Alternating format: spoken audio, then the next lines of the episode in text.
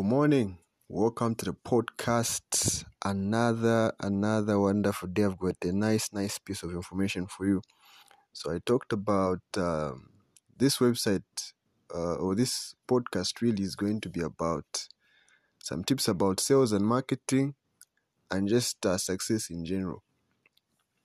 So today we're going to get into the meat and potatoes of the whole podcast. Today I'm going to talk about how to sell without selling. Mhm. How to sell without selling. So, really, it's not uh, anything complicated. A lot of people are really, really scared of sales because, let's be honest, it's a tough job. You know, you don't have to go into sales with an expectation of sunshine and roses. What you should expect really is if you contact 10 clients, eight of them might downright reject you, and some rejections are downright harsh and deadly. Some of them even go as far as, you know, yeah. So, two people might accept you out of 10. Sometimes, if you're unlucky, you might contact 20 clients and all of them reject you. So, how do you really sell without selling? This is where some marketing strategies come in, where you use content marketing to position yourself as an expert online, whereby you make it easier for your customers to find you faster than they can find your competitors. And how you really do that is framing your, your content in stories. The stories don't have to be your own, by the way. You have to make sure you utilize stories.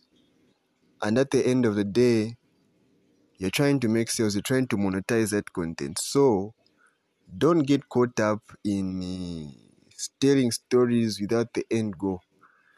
The end goal is to make sales. So always make sure that you tie it up at the end of the story, you tie it up into your offer. That will be the way in which you'll be selling without selling, even when you're in the client meeting itself. You can frame it up. We can tell some stories of your uh, certain successful customers, or maybe even if they're not your customers, someone that you've seen that has used your product and found success. That way, you'll be selling without really selling, you know, going into presentation mode.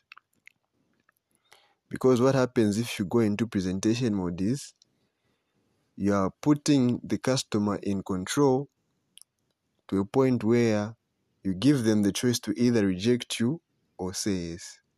But if you frame your content or your sales pitch in a story, what happens is they can either believe the story or not. They will not be able to reject you.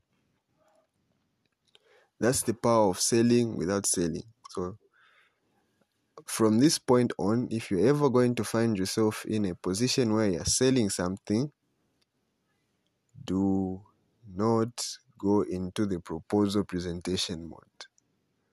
Always frame your story, always frame your content in a story.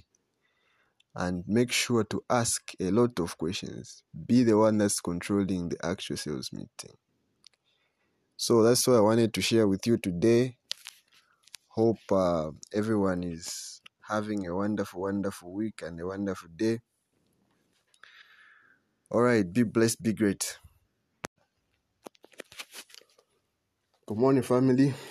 As always, we're back at it with another, another podcast, another podcast episode. Anyway, in this one, I'm about to tackle Ponzi schemes. You know, if you're living in Zambia right now, you know the condition.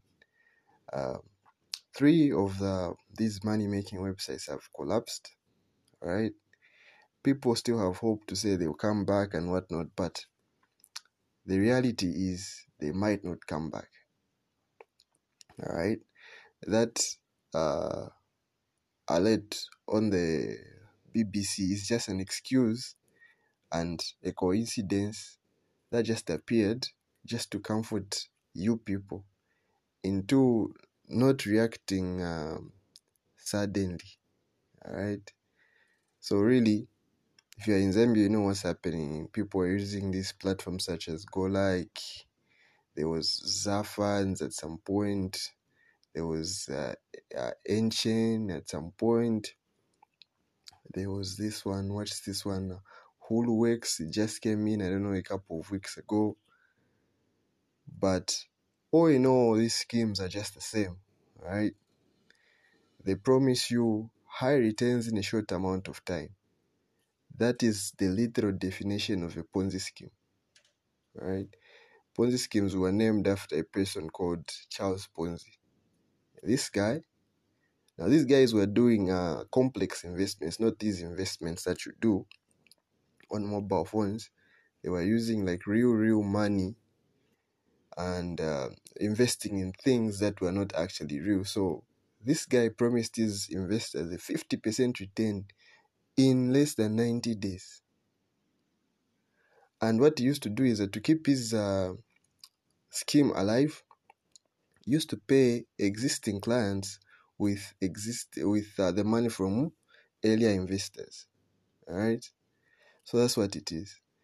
Now, what literally happens is for these guys uh, to steal money from you and disappear, what they do is this: those earlier investors, they'll be able to benefit, right? They'll be able to benefit in such that um, they'll be able to cash out and benefit so that they can go and tell other people about it. So that more people can come through and invest right? So the only way in which you can benefit from some ponzi schemes is by getting in early and getting out early. Because the uh, inventors of that same ponzi scheme will think you're just one of those early birds that they'll be able to pay out so that you can go and spread the message to bring more people. That's how it goes. So, really, you have to really, really be careful. Some of the red flags of uh, these Ponzi schemes uh, include uh, they promise high returns with little to no risk. Once you see that, you should really, really be, you know, should be aware because even when you invest with a bank, they will tell you there is a risk associated with that. Sometimes your money can really lose value at the end of the day. And then the other risk is that it takes a long time. It does not take a short period for you to get a return, you know. So really people have to open their eyes and see. Another red flag is that you can't figure out how they really, really make money. You understand? So uh, when uh, you invest with an insurance company, let's say, or invest with a bank, how they make you their money back is that they invest in other things. They invest in property, they invest in stocks, they invest in bonds, all that. They take a risk on your behalf and then they make returns. That's what they come and pay you with. They will use your money, they will lend it to other people, and other people will bring back interest on top of that. Your money in short will work. So but when you get into a scheme whereby you can't figure out or their process of making money is not that convincing it's not um, you know it's, it's, it's just a complicated story. Just know. Right? So those are some of the red flags and another one is that the investors themselves are not really registered right? They're using unregistered uh, funds. So with one with some of these things, you were using Airtel money, and you were instead of uh, depositing in a company account, you are depositing in a person's account. All right. Even if they come back, they'll still dupe you in the future. All right. So always remember um, high risk with uh, um, high returns with little to no risk and you can't figure out really how they make money then the the investors themselves are unregistered and what they'll do is that the first people who really get something will benefit the first people the people who get in earlier will benefit. But if they get greedy as well they will also lose their money. All right so you get in and get out as quickly as you can. If you want to take that risk if you want to take that chance. But i would advise you to really just avoid those kinds of making money uh, schemes and just try something real. There's a lot of things that you can do out there that can make you some money, but you know, you have to take the risk. I think the risk is what people don't want to take.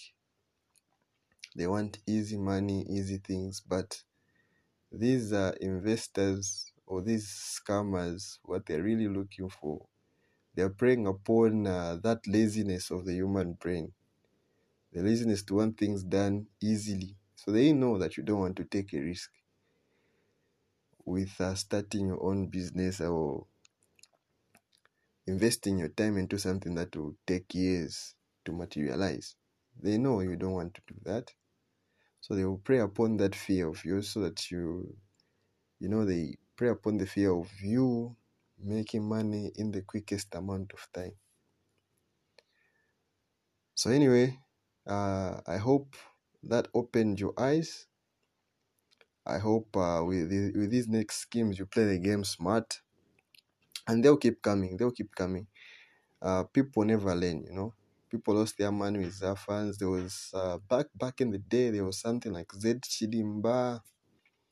People lost their money then. There was something like I don't know WhatsApp, WhatsApp Shan, WhatsApp Chilimba or something like that they also lost their money there. Came these now these new ones that came through, especially during the COVID nineteen outburst. A lot of them came through. They stole people's money, but people still couldn't learn. People still couldn't figure out the pattern. But uh, as as a serious business person, as a serious person, you really have to analyze the situation and learn something from it. Personally, I've never lost any money from these uh, Ponzi schemes because I know how the game is played. If you really, really want to understand and to be put clear in how these things work, I encourage you to watch a movie called Business Ethics. When you watch this movie, it will really, really iterate and make sure you understand this concept of Ponzi schemes look at how the guy set up his scheme and then look at how he did with his first initial investors and what he did with his later investors. Then you will understand how they truly set up these things so that you can be careful next time. Thank you very much for listening. Be blessed, be great.